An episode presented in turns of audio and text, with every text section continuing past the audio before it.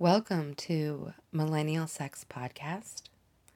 I'm your host, Professor Double X, and I'm in the bedroom tonight. I just want to uh, remind all my listeners that the New York City Sex Expo is coming up. I will have a booth there for Millennial Sex, as well as I'll be performing um, center stage at the expo. twenty to thirty minutes of my fantastic sex comedy. So hopefully you're in the New York area. You could check it out in Brooklyn this week, uh, the weekend of the twenty-third and the twenty-fourth of September. Don't forget to link in um, on millennial sex dot org, where you can listen to the podcast as well as check out some of my books or download erotic literature. I'm also on Instagram and Twitter at Millennial Sex. So I'm here in the bedroom. I have my guest. Guest, say hello. Hello. Hey, guest. How are you feeling this evening? I'm a little nervous here. Uh, I've never done anything like this before. Okay, well, good. I'm glad to be your first time. So, um, all right. So do you want to say anything about yourself at all, or no? All right, great. So go ahead. Take it away. Let's hear the story. So um, this story, again, I don't know how it compares with other stories on this podcast, but um, several years ago, um, uh, there was this girl that, you know, I met online, and, you know, we were, you know, we had a, a good couple of dates, and um, uh, we ended up back at um, uh, my mom's house. She was out of town on vacation uh, during the summer, and, you know, things got hot and heavy pretty quick. And we ended up, uh, you know, getting to it. And um, uh, she was in a doggy style position. And, you know, I had the condom on and everything. And, you know, it was going great. And then I realized that the condom was off. And I realized that it was inside of her. And I didn't know if I should say anything. But then I was like, look, I... you know, I have a conscience. I have to, I have to tell her. The funny part is, I said, when I told her, obviously we stopped, and I said, I'll just try to get it out. So I ended up putting my fingers inside of her, and the damn thing was just gone. Every which way I would turn my fingers, it just wasn't there.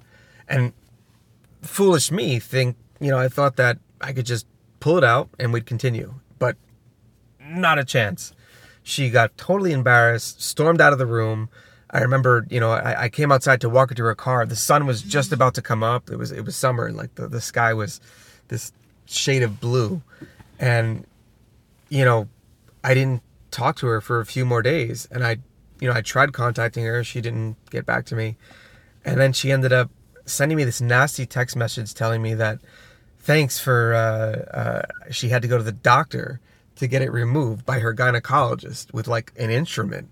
And I was just like, wow. And that was it. The relationship just, that was it. Nothing ever happened after that.